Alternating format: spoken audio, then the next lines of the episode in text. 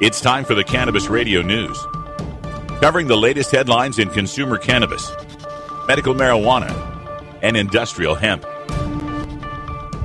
Cannabis Radio News is now available exclusively at cannabisradio.com.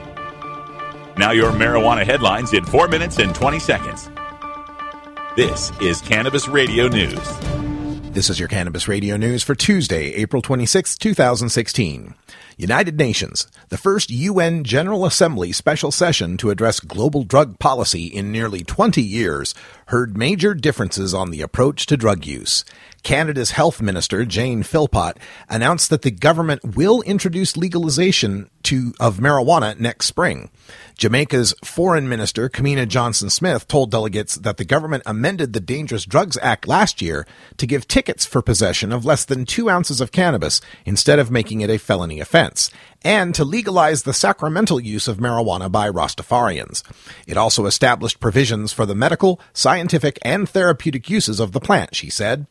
On the tough enforcement side, Indonesia's ambassador Rahmat Budiman said a quote, zero tolerance approach, end quote, is needed to suppress and eliminate the scourge of drugs. Like Indonesia, Iran opposes a death penalty on drug traffickers. Iran's Justice Minister Abdul Reza Rahmani Fasli told the high level meeting that the Islamic Republic has spent billions of dollars in its campaign against armed drug traffickers. Denver, Colorado. Denver's 421 marijuana businesses now have a permanent lock on the industry. The Denver Post reports that the City Council voted Monday to make permanent an ordinance grandfathering marijuana shops and grow sites that already exist. The vote meant that pot shops in Colorado's largest city must have been licensed before recreational pot was legalized in 2012. Denver's marijuana industry joined with parents groups and neighborhood groups to push for a permanent extension of the grandfathering requirement, saying the city has enough pot shops and doesn't need more.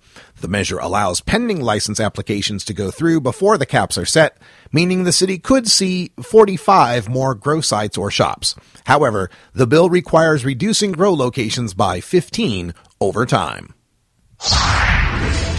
Des Moines, Iowa. An Iowa medical marijuana bill that would have expanded Iowa's medical marijuana law failed Monday night in the Republican controlled House amid criticisms that it didn't create a clear way for patients to access the drug. The chamber voted 31 to 63 to turn down a proposal that would have expanded the list of medical conditions that make people eligible for possession of cannabis oil. A 2014 law legalized cannabis oil for certain patients, but left them nowhere to buy it.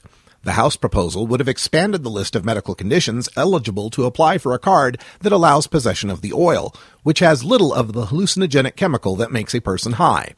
The bill would have also created a task force to evaluate aspects of the bill. It would not have created an in-state manufacturing system.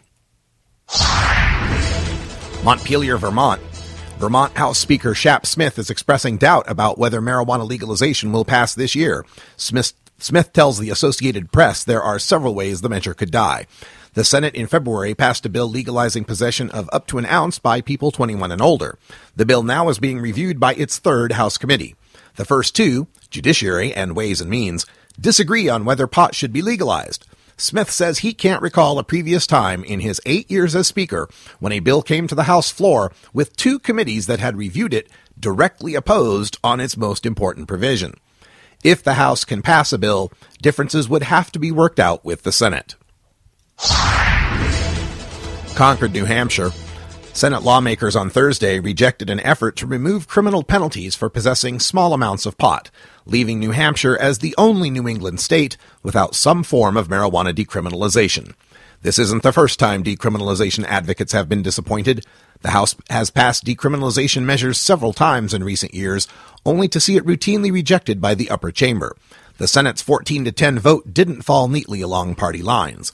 Republican Representative Adam Schroadter, the bill's prime sponsor, said the Senate's vote demonstrates a disconnect between lawmakers' views and what voters want.